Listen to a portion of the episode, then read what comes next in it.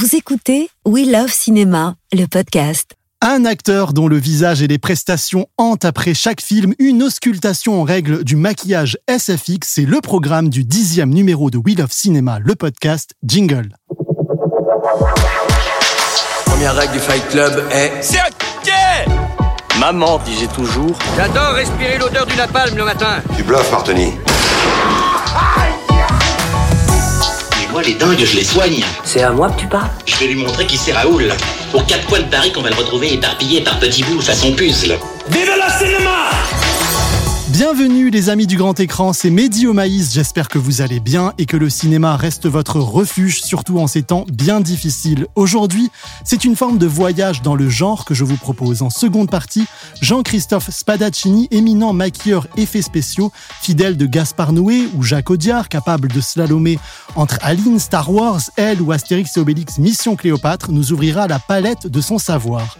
Mais avant, un acteur en or, bien plus qu'une goutte d'or, exigeant dans ses choix, passionnant dans son jeu, est avec nous, qu'il soit médecin à la télé dans Hippocrate ou flic de la BAC Nord, son incandescence donne un coup de chaud pour la France.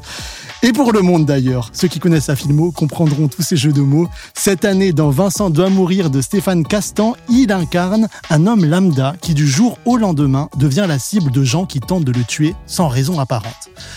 Allez, vous l'avez reconnu, c'est bien sûr Karim Leclou.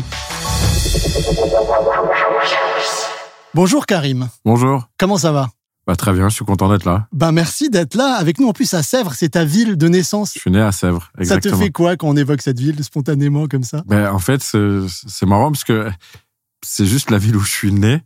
J'ai pas un lien particulier, mais du coup, c'est c'est quand même euh, touchant. Voilà, d'être, euh, de se dire qu'on doit quelque chose à cette ville et à son service hospitalier. Ça aurait pu mal se passer, donc euh, je remercie la ville de Sèvres euh, de m'avoir, de m'avoir refusé, de ne pas m'avoir refusé la vie. Voilà. Ben, on, on la- on- on la remercie hein, cette ville de t'avoir créé et de. Enfin, de- de- ils m'ont pas créé. voilà, il faut pas déconner. Ça, c'est moi, une histoire entre mon père et ma mère. C'est pas, c'est pas la ville de Sèvres n'a rien à voir avec ça. Bah, tu es surtout là pour ce très beau film Vincent doit mourir que j'ai découvert en mai dernier à Cannes où il a été présenté à la semaine de la critique. Avant d'en parler, petite présentation rapide de ton parcours si c'est OK pour toi. Complètement. Euh, si je me trompe, tu m'arrêtes. De 2009 à 2015, tu as multiplié les petits rôles, même s'il n'y a pas de petits rôles au cinéma. On t'aperçoit notamment dans Un prophète de Jacques Audiard, La source des femmes de Radoumia Ileanu, Grand Central de Rebecca Zlotowski ou Suzanne de Catel qui les verrait. En 2015, à titre perso, je te découvre vraiment dans Coup de chaud de Raphaël Jacoulot où tu crèves l'écran en fils de ferrailleur imprévisible. Je me souviens avoir tenu à l'époque euh, auprès de mon rédacteur en chef. euh, Je, lui ai dit mais attends ce mec il est ouf, il faut absolument qu'on fasse un truc sur lui. Et je voilà je suis je suis content de voir que par la suite ça a continué à exploser. Depuis donc tu enchaînes les projets et ton tableau de chasse de réalisateur comprend Romain Gavras, Arnaud Despalières, Clément Cogitor, Cédric Jiménez, Rachid Ami pour respectivement Le Monde des Tatouages, Orpheline, Goutte d'Or, Bac Nord et pour la France entre autres. Tu seras bientôt à l'affiche de L'amour ouf de Gilles Lelouch et en cette fin d'année tu es Vincent dans Vincent doit mourir de Stéphane Castan, mélange entre survival et romance dans lequel tu incarnes un jeune homme, un graphiste que tout le monde veut tuer sans raison. On y reviendra. Mais avant, comme le veut la tradition de ce podcast, quel est le cinéma que tu aimes? Celui qui se partage. Voilà. Je, j'ai pas un style de film. Euh, euh, plus je vieillis, plus je, deviens curieux, en fait, des autres et à travers mon métier. euh, du coup, en tant que spectateur aussi, j'aime le, cinéma qui se partage. Donc, j'aime la salle de cinéma. Et un genre particulier, une porte d'entrée particulière. J'ai lu par exemple que Do the Right Thing, ça a été un. Ouais, Do, the Right Thing, ça a été, on va dire, le premier film politique que j'ai vu ou à, dimension politique et sociétale euh, qui me parvenait parce que je l'ai vu très très jeune et c'était la première fois que ça avait un écho euh, euh, pour moi sur, on va dire, la beauté des quartiers populaires, sur un sentiment de révolte, sur la nuance. Parce qu'à cette époque-là, je trouve que Spike Lee fait preuve de beaucoup de nuances dans son cinéma. Euh, c'est une chose importante, la nuance. Euh, et- et- Surtout à notre époque, Oui, qui, ça se perd un peu. Ça se perd un peu. l'essence de la nuance. Ouais, ouais, voilà. Mais après, je, je suis, j'ai grandi avec le cinéma américain. euh, j'ai grandi avec les films de Jean-Claude Van Damme. J'ai grandi avec le On cinéma est nombreux. français. Malik Bentala m'avait dit la même chose quand il est venu grand fan de Double Impact et de Oui, tout. non, mais de, de films un peu absurdes. Quand il y en a même certains, je les revois et je me dis, mais c'est grave, c'est très grave ce qu'on mangeait à l'époque. Mais en même temps, ça fait partie de moi et, et j'en suis, j'en suis ravi. J'ai eu beaucoup de chance. Et puis je partageais aussi des films comme Danse avec les loups, euh, Impitoyable de Eastwood. euh, Chef-d'œuvre. et, euh, et puis euh, après, ça a été les Scorsese, les Coppola, toujours avec mon père en cassette vidéo. euh, C'était la bonne époque. Et puis j'ai découvert le cinéma français, des acteurs géniaux. C'est ton père qui t'a amené vers la passion du cinéma? Bah ouais, ouais. En fait, euh, ce qui se passait, c'est que je sortais de cours. Lui, il se levait très tôt le matin. Il était ouvrier. On se retrouvait à, à, on va dire, aller 17h30, 18h. Et le- avant qu'il aille dormir, on, on regardait tous les jours un film. Et c'était un moment de récréation mentale à la fois pour lui et pour moi. Euh, Qui choisissait Vous alliez au vidéoclub euh, en- j'enregistrais. euh, Il y avait un voisin à nous qui nous prêtait des cassettes qui, qui allait souvent au vidéoclub. Lui en ramenait parfois. Et c'était un événement. Il y a des films. Je me rappelle le pauvre de l'avoir beaucoup saoulé. Quand j'ai découvert la haine, j'étais adolescent. Je crois que c'est un film que j'ai eu en cassette, mais que j'ai regardé au moins 45 fois. Euh, puis à un moment même, j'avais un pote.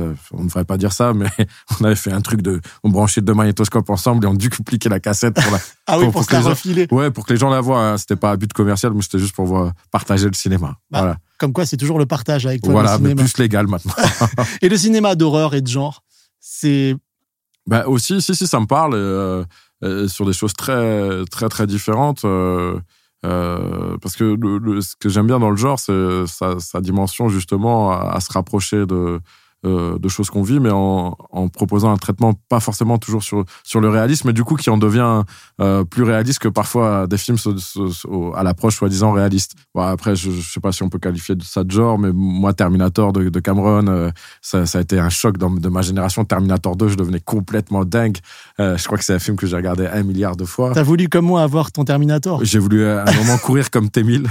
Ah oui. Je- je- apparemment, je me suis arrêté à T1 et malheureusement, j'ai- rapide. hein. il est très rapide. Ah Mais ouais. mon rêve, c'était de courir aussi vite que T1000. Voilà.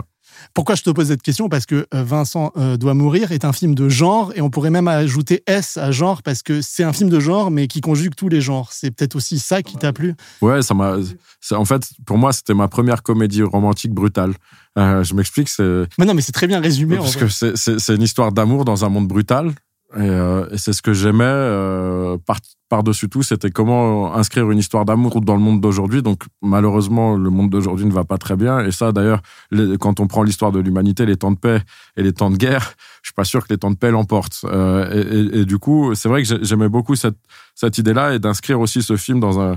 Parce que c'est un film qui mélange le film de burlesque, le film empruntant à la, à la comédie euh, un peu, un peu, un peu noire, le, le film de zombies. euh, La romance. la romance, le film de genre. Et, et du coup, ce, ce mélange des genres pour, pour fabriquer qu'un film euh, euh, avec euh, surtout ce, ce discours sur la violence, parce que c'est un film qui, qui montre la violence un peu comme je l'aime, c'est-à-dire nul, absurde, euh, débile, et, euh, et pas forcément avec un raisonnement euh, euh, qui permet de justifier la violence. Ouais. Et moi, c'est une vraie démarche politique du réalisateur que j'aimais beaucoup, l'idée de, de dire que est-ce que la question du pourquoi finalement est intéressante quand on parle de violence ou c'est plutôt la question du comment et comment on fait avec qui, qui me semble plus intéressante en termes de traitement? Et puis en plus, c'est vraiment toutes les formes de violence. Il y a des violences physiques, morales, en entreprise, sociales. C'est vraiment une sorte de millefeuille de toute Ah, bah la violence. de notre société actuelle. com- complètement. Et puis, c'est une violence familiale. Ça va de 7 à 77 ans, puisque mon personnage se bat avec des enfants en premier degré.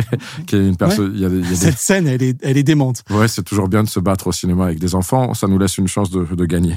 voilà. Si j'étais très là, je dirais ça. Mais plus sérieusement, on aimait bien justement l'ambivalence et, et des violences tabous euh, de, la, de la société, c'est-à-dire la violence faite aux femmes, la violence faite aux enfants, la violence entre vieilles personnes, des violences finalement dont on parle, mais sur lequel on, sur lequel on, on voit peu d'images. Et, et- et on aimait bien aussi jouer avec cette notion de, de victime et de bourreau. Tout d'un Mhm. coup, comment la victime peut se transformer en bourreau? Et est-ce qu'il y a quelque chose qui justifie ou pas cette violence et, et jouer avec ce regard du spectateur sur qu'est-ce qu'on est en train de regarder quoi. Et c'est toi, qui- c'est, c'est toi qui as sorti ce jeu de mots à Cannes. T'as dit que Vincent doit mourir n'est pas un, un film dans les clous. Oui bah écoute, Ah, je mais- comprends pourquoi je suis pas humoriste. avec un peu de recul, je peux vraiment comprendre pourquoi je suis pas Mais humoriste. c'est vrai, en tout cas, moi, à titre personnel, euh, enfin, en tant que journaliste ciné, je vois beaucoup de films. Et c'est vrai que dans notre paysage cinématographique, c'est une œuvre qui détonne parce qu'elle est plurielle, parce qu'elle est assez inclassable Ben, et qu'elle en- sort des clous, en effet. Complètement, moi depuis le monde des tatouages, j'avais pas fait un film qui de Romain Gavras qui mélangeait au- autant les genres et qui qui m'avait autant amusé à la lecture et à la rencontre de Stéphane parce que je, je trouvais justement que c'était un film qui racontait quelque chose euh, de notre monde mais sans avoir un discours derrière mais que tout passait par le corps et des situations. Et c'est un film quand je, enfin, à la lecture que j'ai trouvé jouissif et que je me suis dit, ouais, j'aimerais bien le voir en tant que spectateur. Donc du coup, de le faire, c'était, ça a été hyper hyper jouissif. Et puis ce mélange des genres, comme je le disais, et puis même de, de parler de, de tendresse avec des monotes, c'est quand même euh, parce que nos personnages avec Vima, la, Vima Laponce, euh, pour se rapprocher, doivent s'attacher, sinon ils se mettent en danger respectivement. Et donc du coup, ça crée de la comédie, mais c'est toujours de la comédie de situation et non pas de la gag, du gag, de, de la vanne euh, ou des choses comme ça. On passe vraiment par la situation. Et d'ailleurs, il y a plein de degrés de lecture possibles. C'est assez intéressant parce que quand on fait des débats, il y en a qui se marrent réellement, puis il y en a d'autres qui sont plus gênés, d'autres dérangés. Et en fait, ça m'étonne pas du tout. Il y, a plein de sous-couches de lecture et, et du coup, euh, d'avoir un film comme ça, ouais, ça rend, ça rend heureux parce que c'est des films assez rares dans, dans, dans le paysage du cinéma français. On a un petit message pour toi, Karim. Eh bien, salut Karim Leclou. J'imagine que tu reconnais cette voix que tu entends à peu près tous les jours depuis un peu plus d'un an. C'est Stéphane Castan, le réalisateur de Vincent doit mourir. Bon bah juste un petit message pour te dire à quel point ça a été un honneur et puis surtout un bonheur que de faire ce film ensemble. C'était précieux que tu sois Vincent, que tu fasses partie de notre troupe, que nous réfléchissions ensemble à ce que ça allait être et puis de te voir au plateau avec toute ta générosité, ton intelligence, une intelligence rare, à la fois sensible, exigeante, sans complaisance. C'est une putain de chance que de te connaître, camarade. Alors j'ai hâte de te retrouver vite. Bon, bah ça, ça, ça va être demain pour représenter ensemble notre film. Puis nous allons profiter pour boire quelques verres de Montalo, bien sûr, puisque nous sommes a priori tous les deux au régime. Bien sûr. Et puis bah surtout, j'ai grande hâte euh, que ensemble nous refassions un nouveau film, un nouveau bazar. Je t'embrasse bien fort. Une réaction, Karim? Bah, Ça me touche, ça me touche parce que c'est quelqu'un que j'estime beaucoup. Euh, je trouve être euh, un, réalisateur hyper euh, délicat quand on parlait de toutes les couches de lecture, de comment il a amené ce, film, comment il, invite à la discussion intellectuelle. Je crois que de plus en plus, moi, ça me donne envie de, de travailler avec des gens qui travaillent pas de façon pyramidale, où en fait, on est vraiment convoqué sur le terrain de, de sa compétence, là en tant qu'acteur, mais je l'ai vu avec tous les chefs de poste et, tous les postes. D'ailleurs, et à quel point ça a été déterminant. En fait, c'est un vrai chef de troupe, c'est un chef d'orchestre, mais qui, qui, vous convoque intellectuellement euh, et qui, vous n'êtes pas qu'un simple exécutant. Et puis je trouve que vraiment, pour avoir vu l'évolution du projet et, toute l'intelligence que déploie Stéphane dedans, il y a vraiment toutes les couches de, de lecture, toute la, la tendresse et l'humanité de d'un projet extrêmement extrêmement fort et violent. Euh, parfois, et ben j'ai trouvé ça génial de travailler avec lui et je le souhaite à tous les acteurs, c'est et toutes les actrices, c'est un c'est un putain de metteur en scène. En fait, on fait ce métier pour tomber aussi sur des fois sur des gens comme ça, c'est-à-dire qu'il y a à la fois un talent euh, hors norme et en plus un, un, être humain qui qui est l'égal de ce talent, donc ça c'est c'est très plaisant. Il est il est chargé de ce qu'il raconte euh, quand il raconte une France périphérique, quand il raconte une France qui souffre, quand il raconte une France euh, dont la violence euh, n'est pas forcément belle et esthétique et qu'elle n'est pas, c'est pas une vue d'en haut. Et moi, j'aimais beaucoup l'idée que tout d'un coup, il y a un réalisateur qui me, qui me dise que la violence, c'est pas quelque chose de forcément admirable, ou, non pas qu'on n'aime pas ce cinéma-là, hein, le, le, cinéma hongkongais, le cinéma Tarantino, mais tout d'un coup aussi d'avoir une démarche de dire oui, la violence, c'est un peu absurde. Oui, la violence, c'est un peu nul. Oui, quand on se tape dans un bar, on n'est pas des champions de boxe et on se met pas toujours en garde et il y a un coup qui rip, on risque de taper son voisin alors qu'on voulait taper l'autre personne. Enfin, tout, tout cet aspect un peu ridicule, un peu drôle, un peu, des fois dérangeant, des fois, des fois atroce de la violence, c'est dans son film et c'est au sein d'une histoire d'amour. Et là encore, une histoire d'amour qui parle de tendresse. Vous savez, il a un truc assez, moi, je me rappelle, hein, dans, je, on, on, avait des échanges sur la rencontre avec Vimala, de, de, de la rencontre avec les personnages de, de, Margot donc et de Vincent. Et dans cette rencontre, en fait, ce qui le touchait, moi, ce qui me touchait, d'autant plus, c'était sa vision sur la tendresse, la maladresse. Ce qui est un truc de dictat, moi, du cinéma, dont j'en peux absolument plus et qui me gêne vraiment, de moi, quoi en tant qu'individu. Eh, c'est la première rencontre, tu connais pas une personne, première rencontre de corps et là, tout d'un coup, il y a un mec qui arrive qui fait du saxophone, il y a un feu d'artifice, c'est des corps qui s'emballent. C'est presque un numéro de cirque. Et moi, je trouve ça hyper marrant. Ouais. Parce que je me dis, c'est rarement comme ça quand même dans la vie. Enfin, pour moi, hein, pas à, ma, à mon humble échelle. Peut-être que pour tout le monde à côté, ça, ça, ça semble être une vision réaliste. Mais moi, je trouve que c'est une dictate des corps qui, qui me fatigue un peu. Et j'aimais beaucoup, moi, au contraire, sa, sa vision très délicate de filmer la maladresse, de filmer l'humour de, des premières rencontres. C'est, ces instants de tendresse, euh, c'est quelque chose qui me touche. Et c'est, c'est un réalisateur qui me touche énormément euh, parce qu'il a conscience de la société dans laquelle il est, parce qu'il il raconte euh, des choses euh, avec avec qui il est et, et qui triche pas. Et donc, ce film pour moi lui ressemble magnifiquement bien. C'est beaucoup de tendresse, parfois un peu de brutalité, mais surtout beaucoup de tendresse humaine dans un monde qui va mal. Karim, on va remonter le temps un petit peu. Si je ne me trompe pas, tu as fait des études commerciales, tu as obtenu un BTS force de vente, une licence professionnelle, des petits boulots ensuite, du télémarketing, de l'hôtellerie. Je voudrais savoir comment le cinéma a débarqué dans ta vie autrement que par les films, euh, le cinéma en tant que métier. Alors, en fait, il y a une période de ma vie, donc j'étais euh, en train de faire pas mal de petits boulots dans lesquels je me faisais souvent envoyer au bout de trois mois parce que je, je délirais. Oh, c'est une constance. que C'est pour ça que le cinéma me va bien. Au bout de deux, Ah, ça te plaisait pas? Non, ça me plaisait pas. Et puis c'était euh, un moment, je, je m'ennuyais quoi. Et donc du coup, je déraillais un peu. C'est-à-dire que par exemple, je devais appeler des, des gens, et puis je, au lieu de tenir le discours euh, entendu, je sortais des répliques de films à cette époque-là. Arrête. Si si, mais j'étais complètement, j'avais 20 ans et j'étais complètement con. Alors je, Tu devais vendre quoi? Eh, n'importe quoi, ça allait vraiment des trucs trop bizarres, euh, des abonnements. Je me rappelle d'avoir travaillé pour la presse à un moment. C'était très très douteux. Et on nous faisait passer d'un magazine à un autre. Et tu leur donnais quoi comme réplique de film? Et ben des fois je déraillais. Souvent à l'époque il y avait un film qui traînait euh, en moi qui était Scarface, qui n'est pas un bon film. Enfin pour ça il a fait dérailler trop de gens dans leur jeunesse parce qu'à un moment il y a une confusion totale. Ah, ça, à cette, époque-là j'étais en confusion totale avec T'avais Tony poster Montana. dans ta, dans ta Euh, chambre à cette époque? Non, mais j'avais la cassette et je la regardais souvent. Et puis la, la pire chose, je crois que quand on sait que quelqu'un était pour moi est, est atteint par ce syndrome, c'est quand il fait l'accent cubain, mais en fait en français. Donc ça fait un truc extrêmement dégueulasse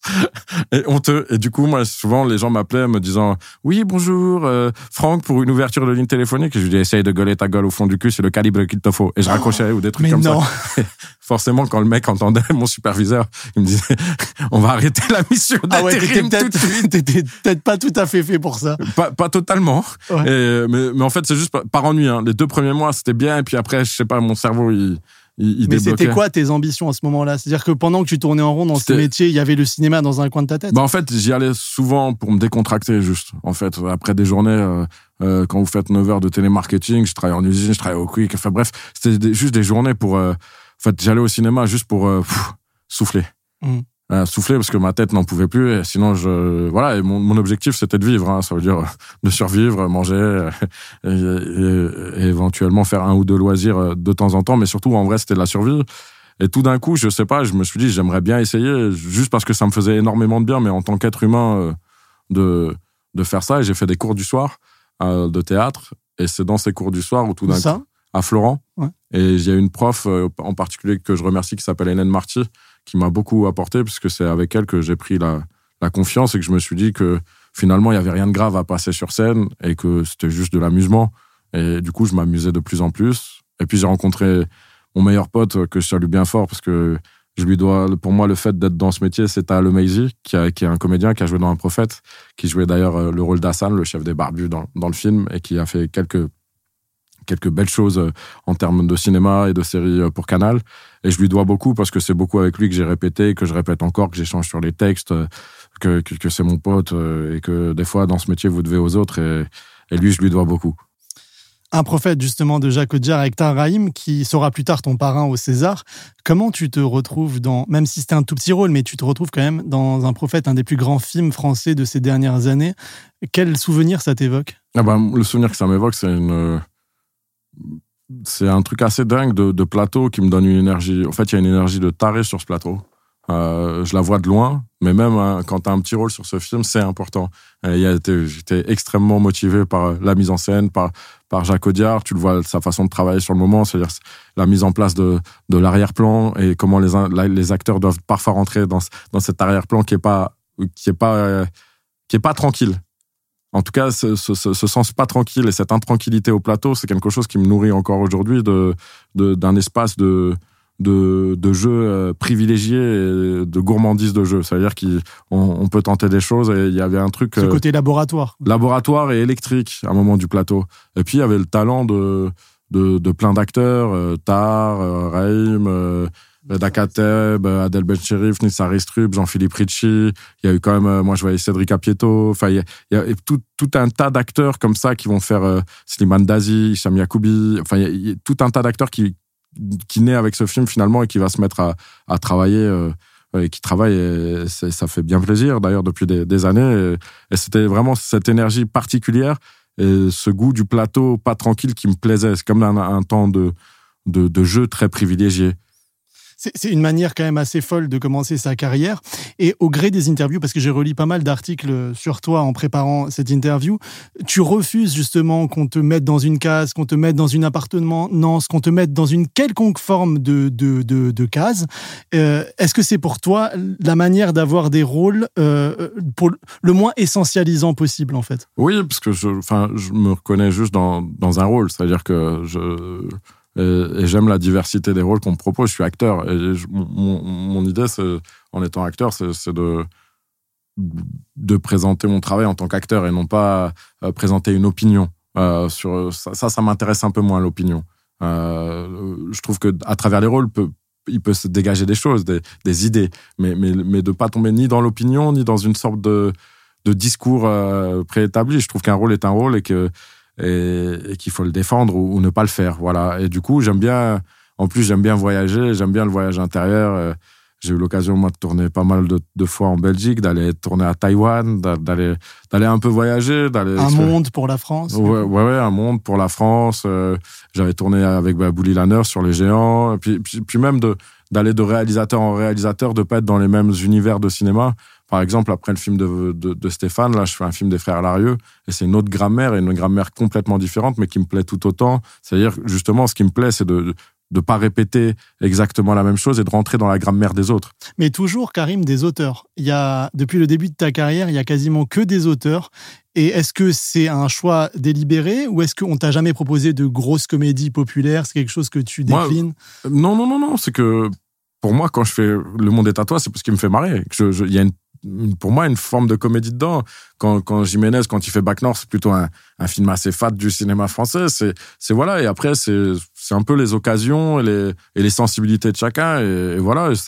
au contraire, je suis, je suis, très curieux d'aller faire plein de choses très différentes. Et c'est ce qui me plaît, c'est de, encore une fois, c'est de pas me répéter, de pas tomber dans dans un regard dans une routine dans une routine oui, oui dans, dans, un, dans un regard sur moi-même enfin par exemple d'aller travailler avec les Larieux au début, je me suis dit c'était un peu comme une rencontre du troisième type. C'est-à-dire que j'imagine pour eux aussi. Et ça a été génial au final. J'ai adoré travailler avec eux. C'est des, c'est des vrais intellos sans papier cadeau.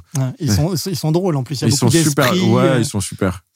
Euh, je peux pas ne pas parler de Coup de chaud. Moi, c'est un film que j'adore. Et encore une fois, je t'ai vraiment, je t'avais vu dans les autres films. Là, je t'ai vraiment regardé euh, dans, dans Coup de chaud de Raphaël Jacoulot. Euh, c'est Joseph, le nom du personnage, c'est ça cette, je suis encore vraiment saisi par ce rôle. D'ailleurs, c'est, est-ce que tu penses que ça a été un tournant? D'ailleurs, je pense que c'est à ce moment où tu as commencé à donner des interviews, où tu as commencé à exister médiatiquement. En fait, il y a eu deux, deux films qui ont été hyper importants. Je dirais, le premier, c'est un moyen métrage de Marie Monge qui s'appelle Marseille la nuit et qui, qui, a vraiment beaucoup existé dans le, dans le parcours des, des festivals. Il avait été au César euh, et, ça avait été un, un, quelque chose qui m'avait permis de travailler. Puis coup de chaud, peut-être que ça a été un, pour la première fois, comme j'avais accès à un rôle principal euh, en long métrage, euh, peut-être l'idée de de montrer qu'on peut tenir un rôle de, de A à Z, voilà. Euh, et puis ce, travailler avec Raphaël et, et, de travailler sur un personnage là aussi un peu ambivalent et sur quand on parle de nuances, j'aimais beaucoup. Je crois que c'est un film en plus qui vieillit bien parce que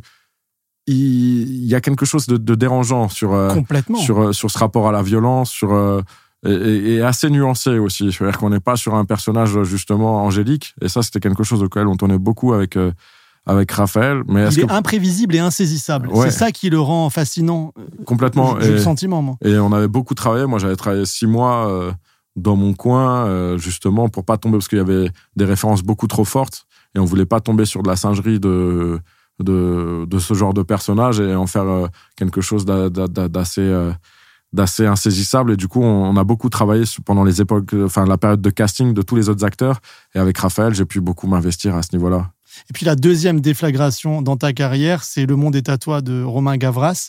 Un premier rôle face à Adjani et Cassel.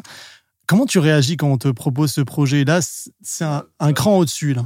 Là, il, y a, quelque chose qui m'a touché, c'est que le film de... Moi, j'avais vu Notre jour viendra de très tard. Je me rappelle un soir à Montparnasse. Euh, c'était encore les séances de minuit au Gaumont. Mhm. avec Vincent Cassel. Avec Vincent Cassel et tout. Et je me disais, waouh, ce gars-là, Gavras, il a un talent visuel. Et euh, quand il m'a appelé pour me dire, il avait vu quelques films, je crois que j'avais fait, et, il m'a proposé le film. J'ai vite lu, du coup. Euh, ça m'a amusé. Et je trouvais qu'il y avait une vision très juste dans une forme de comédie noire et, ou un film dra- un- aussi dramatique parce que c'est quand même l'idée d'un mec qui qui veut s'échapper d'un film de gangster. En fait, qui veut juste être normal dans un monde de fous. Là aussi, je trouvais qu'il y avait, ça racontait quelque chose de, puissant et dans une forme. Encore une fois, c'est là, où je fais un parallèle avec euh, Vincent doit mourir. Pour moi, c'est les deux films qui, qui correspondent le plus par leur, euh, ce mélange des genres et comment raconter des choses hyper intéressantes, mais à travers justement euh, d'autres choses que les codes de réalisme et du coup de les emmener beaucoup plus loin pour moi. C'est un peu bateau de te poser cette- question, mais Adjani, se retrouver face à Adjani comme ça, quand. Tu sais, c'est quoi mon premier sou- souvenir d'Adjani? C'est horrible. Vas-y. C'est de la bouffe.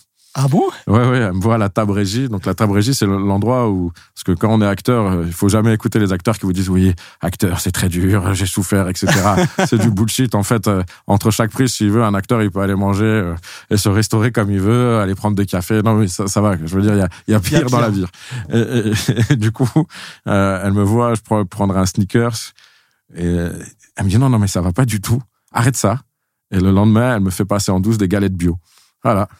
Et c'est comme ça, hein. mais c'est beau, c'est parce que c'est une forme d'affection par, par, Complètement. par C'est- la ça- bouffe. par, par la bouffe. Et au contraire, c'était génial de tourner avec elle. C'est une actrice, euh, moi, euh, pour lequel j'avais et j'ai toujours une, une grande admiration. Et puis, euh, elle est très amusante et très marrante. Et, Mais t'as eu une- un trac particulier quand tu t'es retrouvé face à elle? non, C'est quand même une légende du cinéma. je en sais, mais le, le truc qui était bizarre, c'était plus Vincent Cassel. C'est vrai? Je crois que je lui ai dit, je me rappelle. La première fois que je Ah tournais. oui, toi qui as vu la haine. Oui, oui, 47 fois, etc. À un moment, je lui dis, hey mec, quand même, tu sais, on était, je me rappelle, c'était la scène d'aéroport, on attendait ma mère, c'est le premier jour et tout ça, euh, la scène se passe très bien. Et puis à un moment, on est entre deux prises, je lui dis, hey mec, quand même, t'es Vincent Cassel. et j'ai eu un sourire, mais que je me suis revu en tant qu'adolescent, il a rigolé. Et c'était un partenaire, euh, et j'étais fasciné par sa gourmandise de jeu au mot action. On a un autre message pour toi, Karim. Salut Karim Leclou, c'est Romain Gavras. Euh, C'était un petit message pour te dire que je t'aime d'amour et que tu es un acteur formidable, que j'ai envie de d'attraper ton visage et de faire des gros bisous sur tes joues. J'ai très hâte de retravailler avec toi parce que c'est toujours un plaisir de travailler avec toi quand tu te perds dans ton personnage, quand quand tu quand tu surprends, quand tu euh, quand tu donnes du sourire, quand tu donnes des larmes. T'es fabuleux mon vieux. Hâte d'embrasser tes joues. Bisous. Ah, c'est... Je te dis, moi, que- qu'est-ce que je te dis sur Romain C'est vraiment, je trouve que c'est. Un... On se rend pas compte. Euh, Je suis gourmand de son cinéma. J'ai envie qu'il en fasse plein, plein, plein, plein, plein, plein, plein, plein, plein des films. Parce que je trouve que c'est un talent hors norme. Mais je le, je le pense euh, sincèrement, ce qu'il est capable d'exprimer en images, euh, peu de gens savent le faire. Il a. Je trouvais que justement, le, ce qu'il a ramené même dans le monde des tatouages, c'était, c'était fou. De finalement ce, ce, ce mélange entre tendresse des pop, personnages. C'est. c'est, euh, Ouais, puis une vraie tendresse, une Ah vraie, un vrai décalage. Et je trouve qu'il saisit une mélancolie de l'époque aussi hyper forte. Euh, moi, c'est un mec que j'adore. Je trouve que c'est un monstre de travail. Comme euh, quand je parlais de Stéphane, de, de- aussi de, de gens qui, qui dédient quelque chose de, leur capacité de travail à, leur film. Il y a quelque chose, euh, moi, qui me fascine chez lui. quoi. C'est vraiment un, putain de réalisateur. Et, euh, en tout cas, quelle chance euh, de, de l'avoir croisé. Et puis, je suis content qu'il il a dû te laisser ce message il y a, il y a quelques temps, parce que je l'ai appelé. Des fois, il m'arrive quand Ouais, je suis très joyeux. Ouais, gens- ça date d'il y a quelques jours. Oui. Ah, mais ça va. Donc, il n'était pas fâché, parce que des fois, quand je suis très joyeux, j'appelle les, les gens à 3-4 heures du matin pour leur dire des choses qui sont pas toujours euh, très très brillantes, quoi. Mais pas forcément, mais qui sont plutôt de l'amour quand je les aime. Mais lui, c'est vraiment quelqu'un que, que j'aime énormément. C'est un, c'est un très, très, très grand réal. Il y a un autre nom euh, que j'aimerais quand même citer, c'est Catel qui les verrait. J'adore le cinéma de cette femme. Moi aussi. Quelques mots spontanément que tu as envie de dire sur elle? Bah, je trouve que c'est là aussi quelqu'un d'extrêmement ouvert en termes de, de, de sujets traités. Je trouve que c'est quelqu'un de délicat. Je trouve que euh, je me rappelle de ce que faisait François Damiens sur Suzanne et, et je trouvais que c'était un rôle de père euh, magnifique comme on en voit rarement. Euh, euh, voilà, je trouve que c'est quelqu'un d'extrêmement délicat, d'extrêmement curieux sur le monde, de, de sensible. euh, c'est quelqu'un que j'aime beaucoup. Voilà, dans, dans son cinéma et dans l'être humain qu'elle est. Bac Nord, c'est le plus gros succès, je crois, de ta carrière, si je ne me trompe pas, au box-office, 2,2 millions d'entrées. Est-ce que tu as senti un, un cap, ne serait-ce qu'au niveau de ta notoriété? Est-ce que les gens te reconnaissaient plus? Est-ce que Qu'est-ce qui a changé avec ce film? Je crois que mon passage aux douanes se passe un peu mieux. voilà, qu'il y a un peu plus de sourire et un peu moins. C'est vraiment très concret. Il y a eu un ah ouais, ouais, ouais, ah Et ils te disent quoi en fait? Oui, bah non, et tout, c'est beaucoup plus sympathique. je me dis bah, bah merci les gars, vous que je passe. Voilà. C'est dingue. Et, non, non, et ça, été une forme de reconnaissance euh, euh, parce que il y a effectivement beaucoup de, de gens qui, qui l'ont vu. Euh, en plus, dans un contexte, on était en sortie de Covid. Enfin, ça a été un gros succès par rapport au contexte. Ça a été un gros, gros, gros succès par rapport au contexte. Et, euh, et... tu en gardes quoi de cette expérience? Parce que c'est, c'est, ça devait être assez physique hein, comme bah, préparation. Non, mais j'en, garde une sorte de trio entre François, Gilles, euh, Gilles Lelouch, François Civil et, Cédric Jiménez, comme un truc qui, où, on a porté le, le, le film ensemble et, et, de A à Z, en plus avec euh, l'apparition de la sublime Adèle Exarchopoulos. Donc, euh, donc voilà, ça, ça, c'est comment porter un film euh, tous ensemble euh, et se battre pour qu'il existe. et il a existé, donc tant mieux. Voilà, je, je, garde aussi l'énergie de Cédric Jiménez en tête quand il, dirige son plateau et avec quel enthousiasme il, dirige tout le monde. Mmh. Un petit message pour toi, Karim? Salut Karim, c'est Cédric. Jiménez, écoute, quand on m'a proposé d'enregistrer ce message, je me suis dit évidemment que je vais parler de Karim, évidemment que je vais dire à quel point Karim est un homme extraordinaire, parce que c'est vrai que t'es un mec dément, Karim. T'as un cœur immense, une générosité rare, tu aimes les gens, tu aimes les gens, et ça c'est pas si fréquent. Et l'acteur, l'acteur, quel acteur immense, T'es un acteur unique, t'es puissant, t'es bouleversant. Sur un plateau, tu peux tout faire. À part conduire, hein, ça, tu, conduire, tu sais pas faire, mais on peut pas tout savoir faire dans la vie. Mais euh, tu es grand, Karim, et je t'embrasse très fort, mon pote. T'as un problème avec la conduite, du coup? Mais En fait, alors là, je vais pouvoir parler de... Quand, il y avait une scène, ou après une scène, en plus hyper tendue, euh, euh, qu'on fait vraiment en plan séquence, c'est super important, ça se passe, tout se passe super bien. Euh, en, plus, c'est des interactions entre moi, Gilles, François, les autres gars, et puis vraiment, c'est une grosse séquence, donc tout rentre bien, et à la fin, je dois partir en, en marche avant. Donc tu imagines la, la tête d'un mec qui, mar qui veut partir en marche avant, et je crois que la voiture part sans marche arrière. Et c'est vraiment très, très gênant. Et c'est vrai qu'il y avait une forme d'inconscience. Maintenant, je peux le dire, parce que moi, je dis toujours au premier instant, j'ai le permis, bon, maintenant, voilà. Et à un moment, je me disais, j'avais François et Gilles qui sont très courageux, hein, parce qu'ils se sont rendus compte quand même qu'ils étaient avec un mec qui pouvait les tuer à tout moment. Moi, j'avais peur, en cas d'accident, si tu veux, je me disais, il faut que je meure le premier, parce que sinon, en termes d'assurance, je suis dans la merde. Mais j'endette ma famille sur 40 générations. Non, non, et puis, et puis voilà. Mais t'as pas passé le permis enfin, Si, je l'ai le permis. C'est ça qui. Tu conduis pas je, bien. Je conduis qu'en tournage. Ah, Donc c'est ça qui est formidable, c'est qu'à chaque fois, il y a des petites anecdotes un peu, un peu marrantes. Et puis. Euh... Et à chaque fois, tu galères quand tu dois conduire sur un tournage. Complètement. Enfin, un peu, un peu. Bah là, j'avais une 504 sur euh, Vincent doit mourir. Et un moment, je devais faire une scène où je sortais et euh, j'ai pété un phare. Euh, alors que c'était juste sortir du grillage, mais j'avais euh, une histoire de géométrie aussi. En même temps, la géométrie et moi, ça a toujours euh, merdé à un moment. Et, ça merde souvent un peu à ce niveau-là. Et en même temps, ça, une scène qui peut vite paraître anodine pour un acteur, pour moi, c'est une vraie prise de tête. Dès que je suis avec au volant, je fais genre c'est normal, mais et en même temps, c'est un truc très jouissif parce que j'ai l'impression de prendre des risques mais inconsidéré. Alors encore plus, il y a des gens avec moi dans la voiture, mais je les préviens. Hein. Je dis peut-être. risqué péril. oui, je dis réellement, mais même au premier assistant, peut-être que tu vas mourir. Bon bah voilà. Mais en fonction de la... là sur Bac Nord, c'est vrai que j'avais l'impression, je me disais putain, et avec moi j'ai deux stars du cinéma français. Si jamais il y a un accident, je veux clamser. Mais réellement, je voulais surtout pas payer une assurance de problème avec les assurances. je me suis dit, je suis mort. Non, non. Et puis euh, pour parler aussi de Cédric, c'est ce qu'on disait, c'est son enthousiasme, sa, direction et comment il a porté le film de, et comment on l'a porté tous les trois, euh, mais ensemble.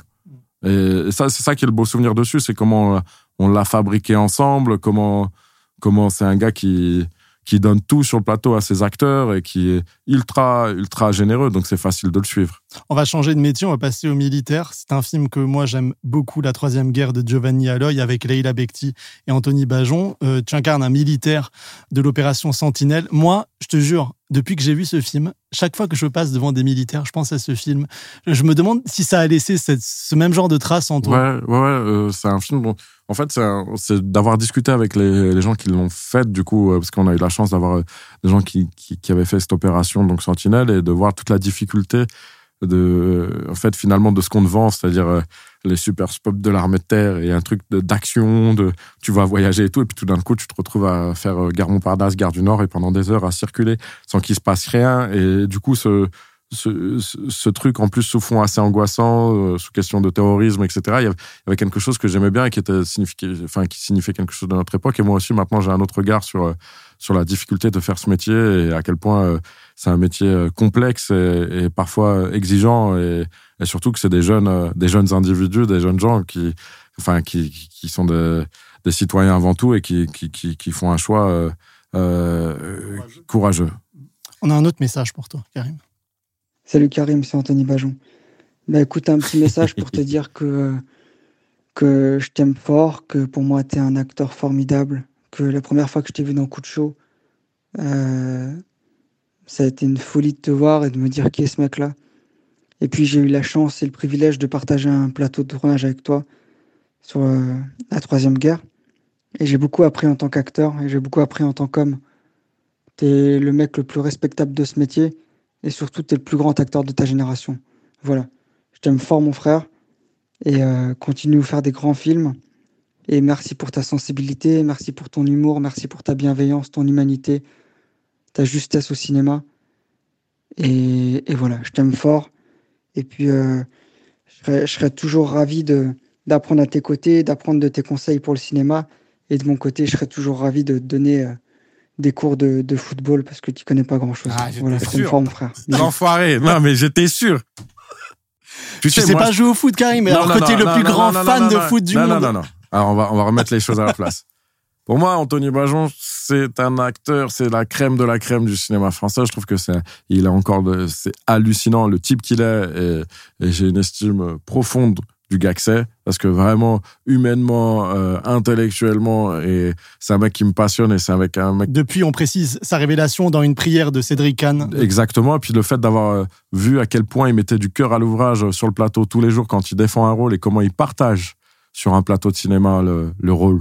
C'est un truc quand même qui est assez joli, le partage, et, et c'est quelqu'un d'extrêmement généreux vis-à-vis des autres et, et autrui, et, et, qui a un sens collectif des choses. Donc euh, c'est un, un acteur que je trouve bouleversant, mais par contre, si je lui, je lui reconnais que c'est un, un, des plus beaux acteurs, et pas que de sa génération, mais du cinéma français tout court, il y a un drame, malheureusement, c'est qu'il connaît rien au football. Mais ça, ça, ah oui. et je crois que ça va être son grand malheur toute sa vie.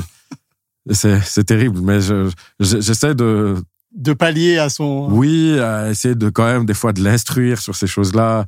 De, mais bon, il a, il est plein d'espoir. C'est beau de l'espoir. Petite parenthèse quand même télévisée parce qu'on peut pas ne pas parler euh, d'Hippocrate, la série de Thomas Lilti adaptée euh, continuité du film euh, qui a cartonné sur sur Canal avec de super partenaires à l'écran.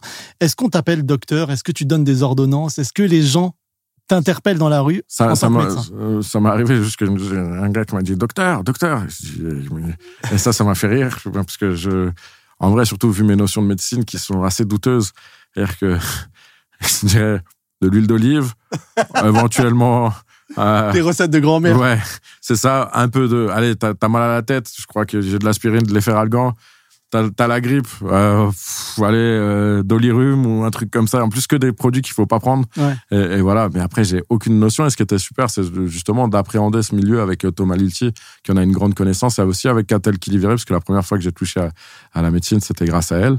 D'en réparer les vivants. Ouais, où j'ai même fait la, la chance de d'aller sur un Je rappelle que c'était sur le voilà c'était sur les dons le don d'organes et cette scène avec Taharaïm aussi les écouteurs enfin ouais, c'est extraordinaire ce moment et, et, du coup elle m'a permis d'accéder moi à des endroits de, de malades et puis avec Thomas j'ai poursuivi cette route et, et en fait ce que j'aime dans la médecine c'est c'est la question humaine c'est ce, ce, truc de la matière ce truc du mécanicien ce truc euh, euh, quand je dis de la matière c'est parce que, que tout d'un coup euh, vous avez bah, de par le, les rôles que qu'on a, on, des fois on a accès à des choses qui, où on se rend compte de, de, de la matière qu'on est, quoi, de la matière humaine. Et, et je trouve qu'en plus la vision de Thomas Lilti est une vision très affinée et très politique sur, sur l'hôpital et que c'est une vision qui dépasse même le cadre de l'hôpital. Pas parce que lui-même est, est, médecin généraliste. Ouais, enfin, ouais, il n'exerce plus, mais, mais il l'a été. Mais exactement. Et puis surtout, ce qui m'intéresse, c'est vraiment son approche scientifique, son doute, son, son regard sur l'institution, son, son dévouement total au plateau. Et c'est quelque chose qui, qui, me plaît beaucoup. Et j'ai beaucoup de chance d'avoir fait cette série. On a un autre message pour toi, Karim. Salut Karim, c'est Alice Belaïdi. Ah, 30 secondes pour dire ce que je pense de toi, c'est pas beaucoup. Déjà te dire que t'es un, un partenaire et un, et un ami extraordinaire et que je t'aime très fort. Et, euh, et jouer avec toi, c'est un délice parce que t'es un excellent acteur, ça tout le monde le sait, mais t'es drôle, t'es généreux. J'ai rarement rencontré un mec généreux comme toi. Puis tu verbalises les choses, tu dis les choses, euh, t'es, voilà, t'es, t'es Karim quoi. La seule fois où je t'en ai voulu, c'est quand tu devais jouer un truc où tu t'avais pas, enfin, on, on, s'est pris la tête quoi. On s'entendait pas dans la séquence. En tout cas, tu devais te cacher de moi. T'avais un truc à me cacher. Et, euh, et du coup, tu me parlais pas quand on était à la table réchie, tu me parlais pas dans la loge parce que t'étais déjà dans la scène. Et je m'étais dit, putain, mais qu'est-ce qu'il a Karim? Il m'en veut pourquoi et tout?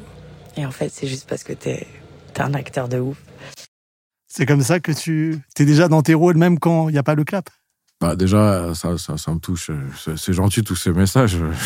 C'est waouh. Je, je, repars, euh, mon petit ego repart flatté et, et, touché surtout parce que voilà, je trouve que c'est là aussi une super euh, super actrice. Donc ta partenaire à l'écran dans Hippocrate. voilà, Elise Belaïdi, et je trouve que c'est c'est une actrice euh, là aussi qui est plein de, de cordes à son arc et qui est qui est aussi une des enfin voilà une actrice merveilleuse avec moi pour, pour lequel moi j'ai eu beaucoup de chance de j'ai beaucoup appris à ses côtés et, et je trouve que c'est c'est quelqu'un de euh, qui a pas fini de nous étonner dont j'espère le, le cinéma va être très gourmand tant, tant je trouve qu'elle a un talent assez assez dingue passant de la comédie au drame avec une facilité déconcertante et à quel point elle incarne euh, euh, dans le corps et dans les propositions qu'elle fait. Il y a un truc. Dans l'énergie. Ouais, dans l'énergie. Euh, je trouve que c'est une, une, actrice hyper intelligente dans la construction de ses rôles. J'ai beaucoup d'admiration pour son travail.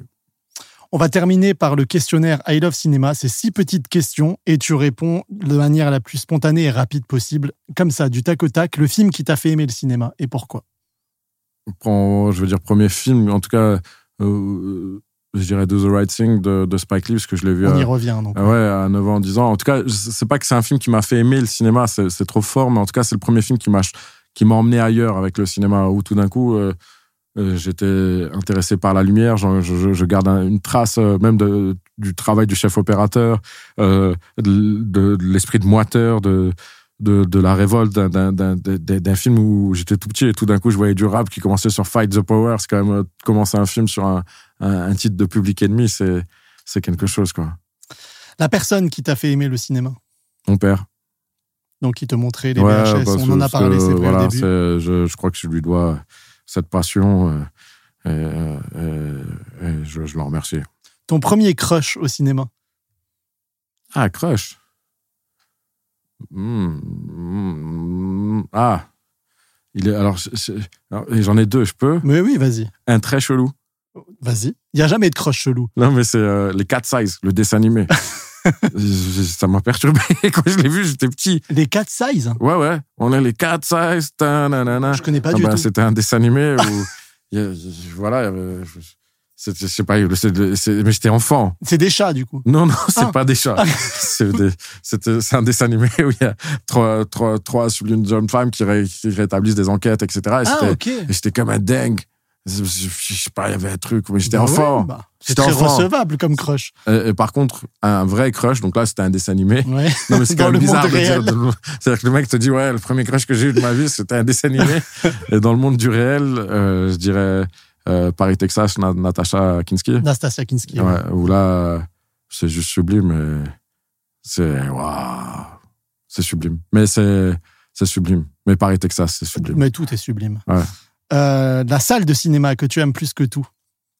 Le 5 Comartin, à Saint-Lazare. Avant, il y en avait une. En fait, je les lis et il y en a une qui a fermé. C'est toujours parce que je, voilà, je, des fois, j'habitais en banlieue, j'allais à Paris de ce côté-là. Euh, c'était le cinéma Pasquier, mais qui a fermé. Et c'était très marrant parce que c'était une scène des années 70 qui était dans son jus et il restait.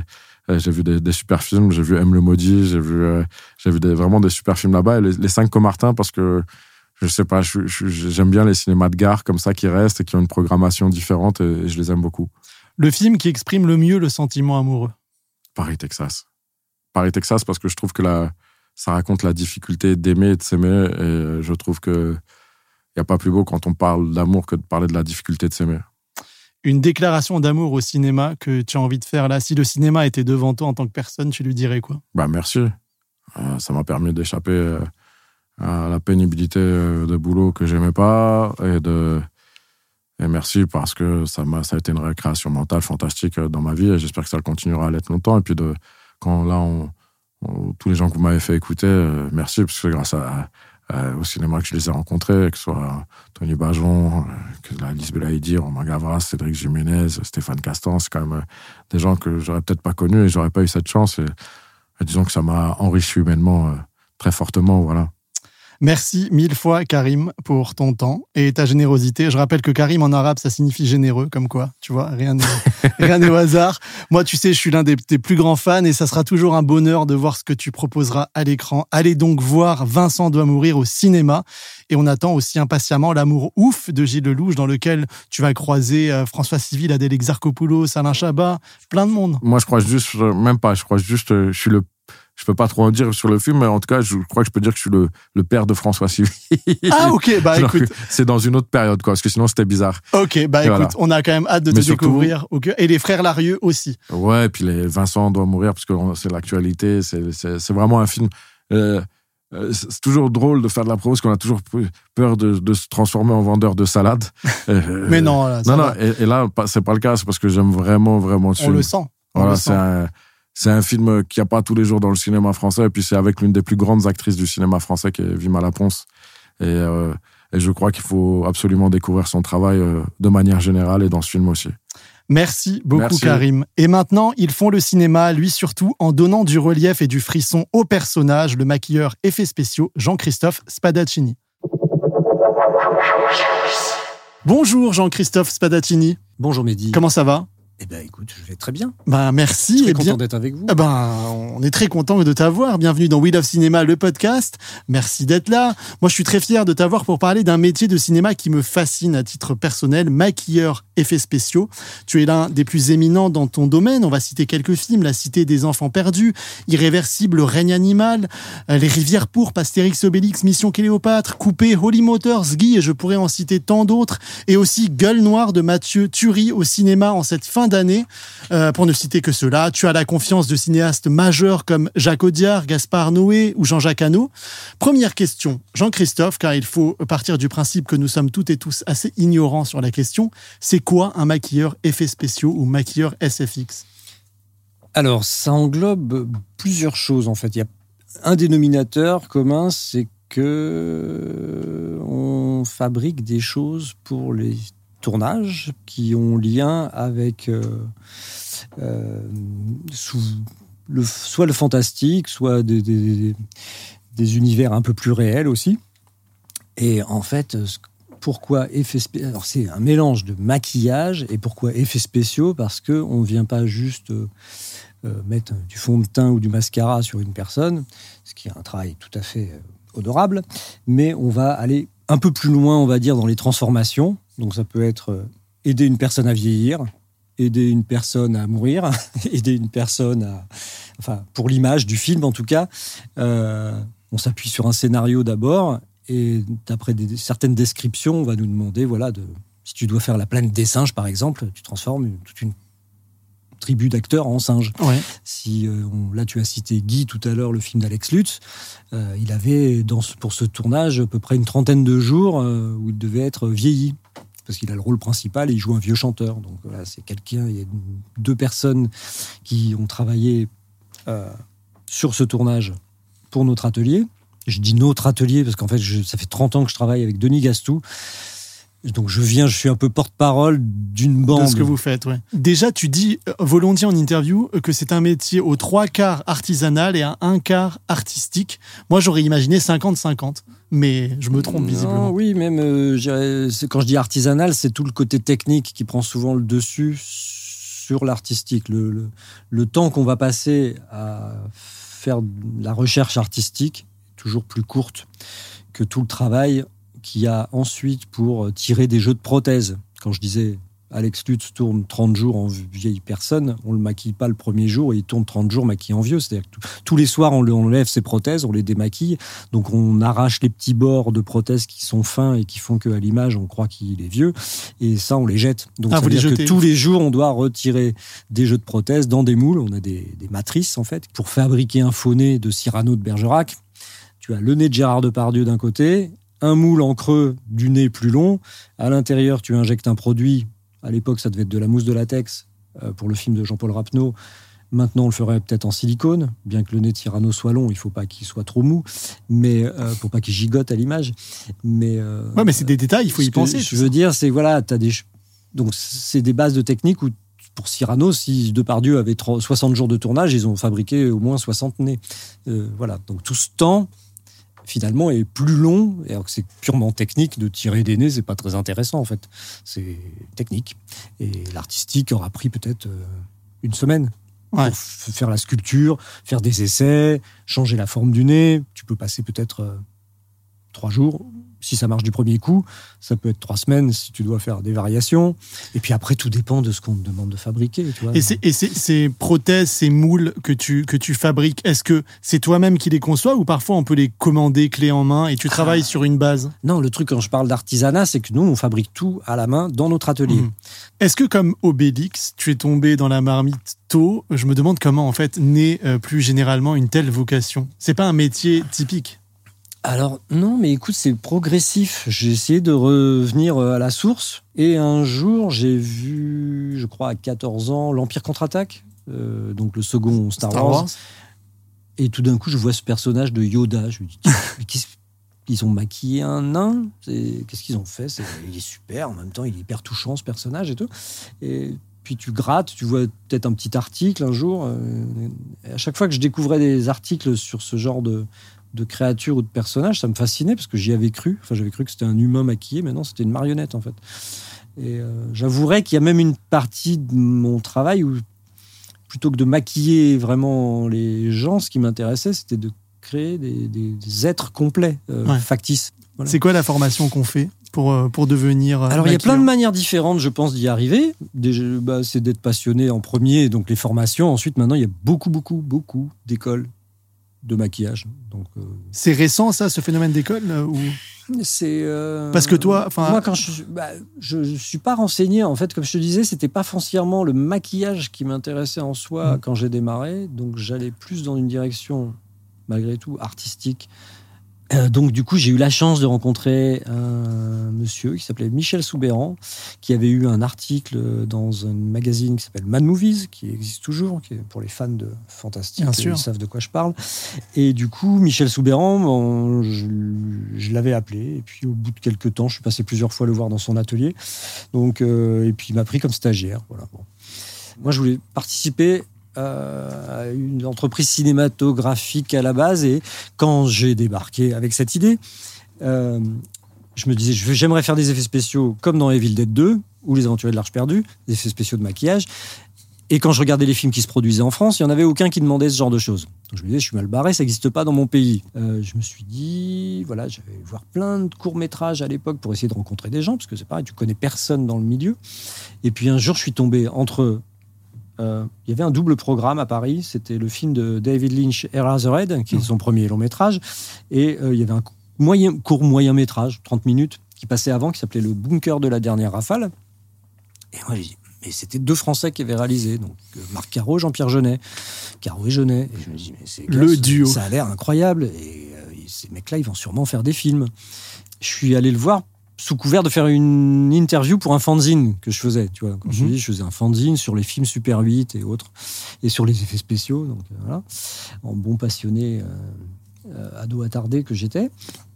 Et euh, quand j'ai croisé Jean-Pierre, il a vu que je m'étais pas mal. euh, J'avais vu ses films, je m'étais intéressé à ce qu'il faisait. Il a commencé à me sortir Tiens, regarde, c'est le scénario de La Cité des Enfants Perdus, mais euh, on peut pas le faire, c'est trop cher. Et puis en France, euh, on ne trouve pas les financements. Donc là, on est en train d'écrire un autre truc, ça s'appelle Délicatessen. Bon, voilà.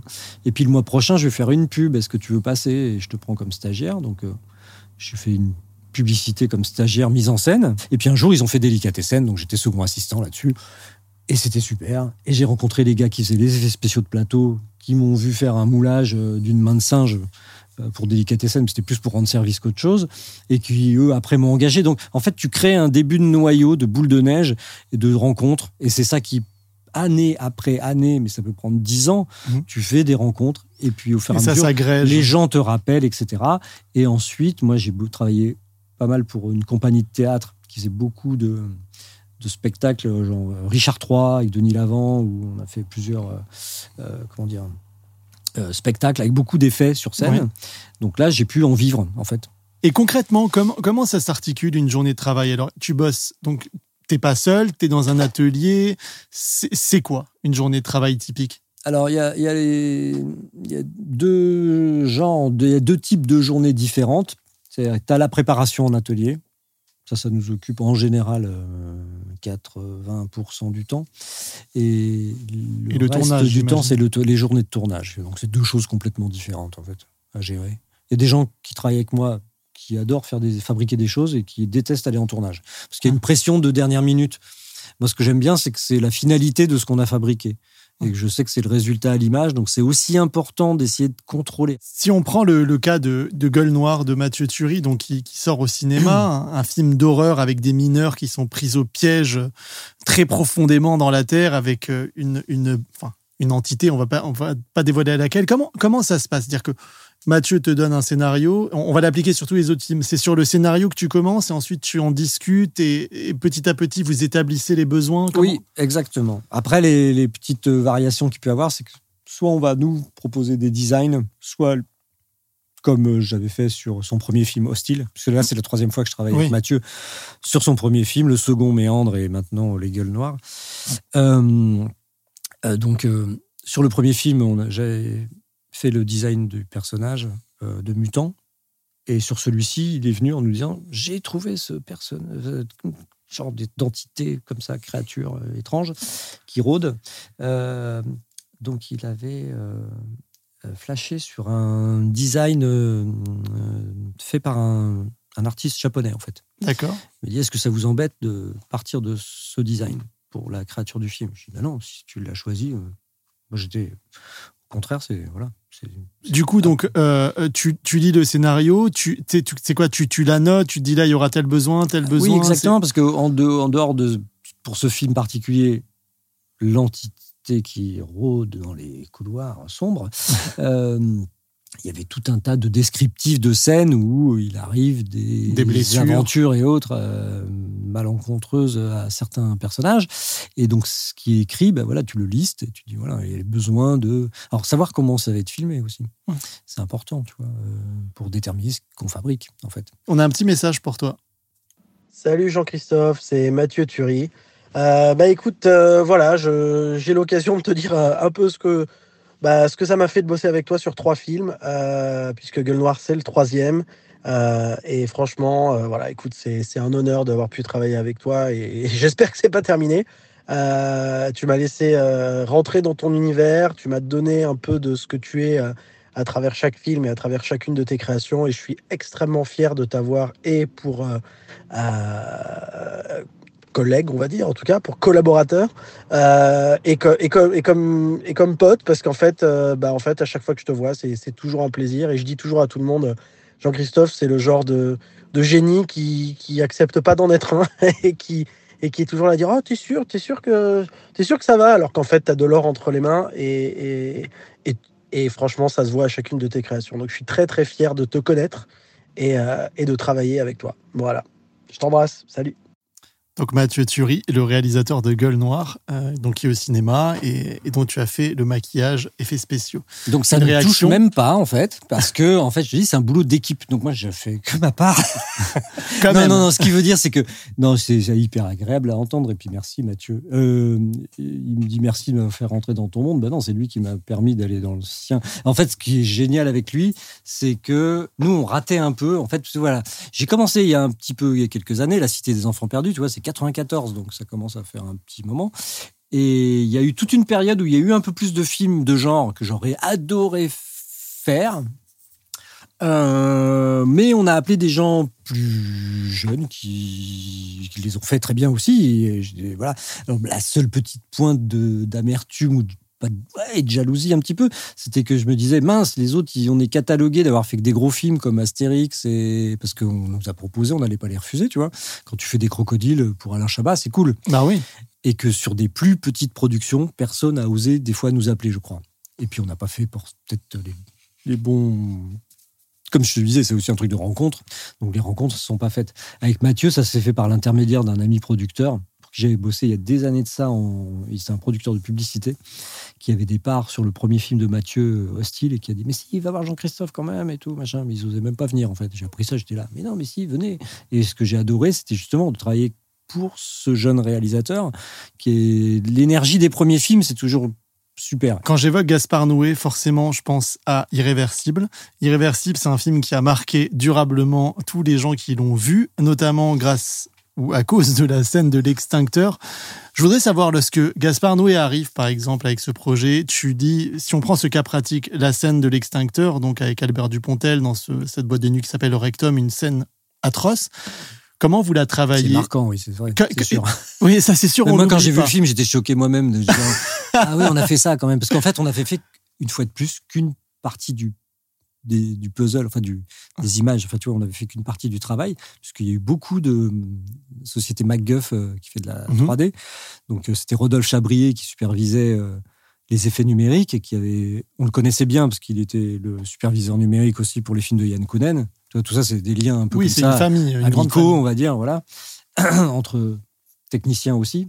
Et, et à l'époque, on avait déjà décidé de d'écraser des têtes, de faire semblant d'écraser la tête d'un comédien avec un fouet extincteur avec de la mousse, Ok. qu'on voyait à l'image, qui allait être modifié ensuite en, en- en numérique. Et puis, euh, ensuite, on a enlevé le comédien. Et là, on a enlevé le fouet extincteur et on a donné un vrai extincteur.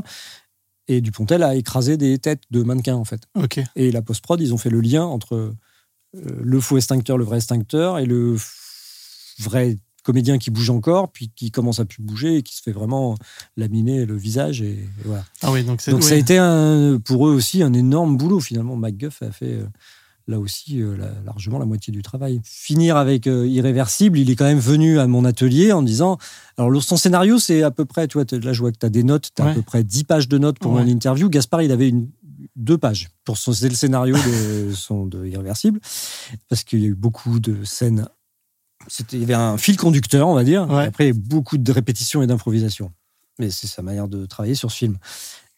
Il est arrivé en nous disant euh, voilà, pour les effets spéciaux, il y a une petite voix, Gaspard, comme ça, un peu. Je vais pas le faire. Il parle vite Il aussi. parle très vite, avec une petite voix comme ça. Je, euh, je voudrais que ça dure 1 minute 30 euh, et que quand les gens, quand ils voient ça, ils partent de la salle. Je dis, c'est un bon brief, en fait. Tu te dis, oh, bon, on voit à peu près où il veut aller, au moins, tu vois, au moins c'est clair. Le truc qui s'est passé, c'est qu'on avait fabriqué trois mannequins pour faire trois prises de. Donc, euh, filmer trois fois au cas où ça rate, tu te dis, tiens, on va en mettre un deuxième. Tu vois, tu fais plusieurs fois des fois quand tu dois casser quelque chose ou un effet sanglant, tu prévois plusieurs euh, euh, variations comme ça. Donc, on est arrivé sur le tournage, on a posé notre mannequin et puis Albert Dupontel, il a tapé trois fois avec son extincteur. La tête, elle s'est à peine cassée du premier mannequin. Je vais voir Albert Dupontel et je lui dis, mais Albert, en fait, euh, voilà, les têtes, elles sont très solides parce que Gaspard, il veut que ça dure 1 minute 30. et il me dit, mon personnage ne ferait pas ça. Ah, je dis, ah, oh là, alors là, t'es plus en termes d'effets spéciaux, t'es perdu parce que tu dis, j'ai fait des têtes incassables et lui, il veut pas les casser. Donc, en fait, je suis allé vite dans l'arrière-boutique du tournage. Je suis redescendu où on stockait notre matériel et j'ai pris un marteau et j'ai cassé la deuxième tête, en fait, de l'intérieur pour la fragiliser, tu vois. Donc là, on a amené la deuxième. Donc, Dupontel retape, il refilme ça, Gaspard. Personne s'est énervé ni rien, hein, tu vois, mais donc, il refilme euh, Dupontel qui casse un peu plus la tête parce que j'avais donné des coups de marteau. Puis je me bah, c'était pas encore complètement écrabouillé, tu vois. Donc on avait troisième. Donc je suis allé donner plus de coups de marteau sur le squelette de cette tête. Et la troisième prise, ça s'est vraiment écroulé. Donc voilà. Donc ça c'est bien. C'était dans la boîte. Ce qui veut dire que dans cette scène, en fait, Dupontel, il a jamais dû taper plus que 10 secondes sur ses têtes, mais bout à bout, MacGuff a refait une espèce de boucle de boucle, ouais. avec du morphing dans ses mouvements pour pouvoir mélanger les trois prises. Donc, ce qui est insensé, en fait. Ah oui, il y a un boulot, mais, C'est collectif boulot de monstrueux. C'est pour ça que quand j'ai vu le, le film fini, c'était choquant parce que j'ai jamais vu ça filmé en direct en fait. C'était tout était et rallongé et, Ouais, et bricolé, euh, et, aussi. et- et comment dire ouais en numérique et c'était euh, voilà c'était comme ça que ça s'est fait. Donc, euh, C'est quoi la création dont tu es le plus fier? Alors, celle dont on, qui a eu le plus de retentissement, mais ça, on ne l'a pas cherché, c'était ce cadavre de rivière pourpre, curieusement, parce que pendant des années, il y a des gens qui passaient nous voir à l'atelier. On avait notre atelier dans un studio de tournage, en fait. Donc, dès qu'il y avait des gens qui venaient construire des décors, et ils venaient dans notre atelier, montaient un petit escalier, et puis ils nous disaient Toc, toc, est-ce qu'on peut voir le cadavre des rivières pourpres? On disait Ouais, il est là-bas, au fond. Donc, ça a duré plusieurs années. Je sais pas. Ah les ouais gens ont vu ce truc. Eh ben oui, je sais pas, il est, il- ça marchait quoi. Moi, j'y croyais pas au début en fait. C'est pareil là, c'est un cas de figure où Mathieu Kassovitz, il vient nous voir, il dit voilà, je veux ça, le cadavre entier, nu, euh, sur une table, avec les mains coupées. Et puis je vais faire un gros plan sur le visage avec une larme qui coule. Parce que c'est de la glace qui fond. Tu sais, dans le scénario, ils ont, c'est pas un spoil. hein. Mhm. Il est vieux, enfin, il est vieux. Non, il est pas vieux. Il est, Oh, ça va, une vingtaine d'années? Il a- Trente- Vingtaine. il a 20, 20 et quelques Ouais. années, parce que c'était deux- à peu près 2000, je crois. Euh, donc, quand il nous dit ça, Mathieu Kassovitz, à l'époque, on était tellement sûr de nous que moi, je lui dis ben non, écoute, tu sais, pour le gros plan, il faudrait peut-être prendre le comédien, juste, tu fais un gros plan, puis tu rajoutes une larme en numérique qui coule. Parce que faire une tête humaine, en fait, c'est ça la difficulté dans notre boulot, c'est de recréer la- le réalisme. Mhm. Quand tu fais une créature euh, délirante, comme dans le film de Mathieu Turi, il y a un truc euh, un peu délirant, euh, qui soit. Après, ton jugement, il est que subjectif, c'est-à-dire que tu l'aimes ou tu l'aimes pas, tu aimes la couleur ou tu l'aimes pas, mais la forme, mais à un moment donné, c'est subjectif. Alors que le réalisme, bah, tu peux pas dire j'aime ou j'aime pas, c'est comme 2 plus 2 égale 4. Si je dois faire ta tête coupée, posée sur une table, par exemple, là, je regarde, je vais être obligé de mettre quelqu'un qui va implanter des poils de barbe pendant euh, à peu près 8 jours, tu vois. Kassovitz, il vient nous voir, il nous dit je veux ça, je lui dis attention, on va pas y arriver. Il me dit mais si regarde, vous avez réussi à faire une main bien parce qu'on avait fait une main test. Donc il nous dit vous arriverez à faire la tête aussi. J'ai fait ah bon, bah on essaye, puis on verra. Puis on a essayé, on a ça a marché. Bon, c'est cool. Euh, donc les gens nous ont parlé beaucoup de ça. Dernière chose, quel conseil tu donnerais à une personne qui aimerait faire ce métier? Il n'y a pas de conseil, il y a juste de accrochez-vous, quoi, parce que c'est juste, voilà, si tu as envie, tu, tu, tu peux. y croire. Mais il n'y a pas de recette, en fait, en vrai. Donc, euh, bon, voilà. Merci en tout cas, Jean-Christophe Spadatini, d'avoir ouvert pour nous ton cabinet des curiosités et des horreurs. Je te laisse regagner ton atelier. Merci. Où beaucoup. avec talent, tu sauras ajouter des reliefs d'émotions aux personnages de Merci demain. Et n'oubliez pas que le très efficace Gueule Noire de Mathieu Turi est en salle. C'est rare ce type de film en France. Donc allez-y. Merci encore à toi.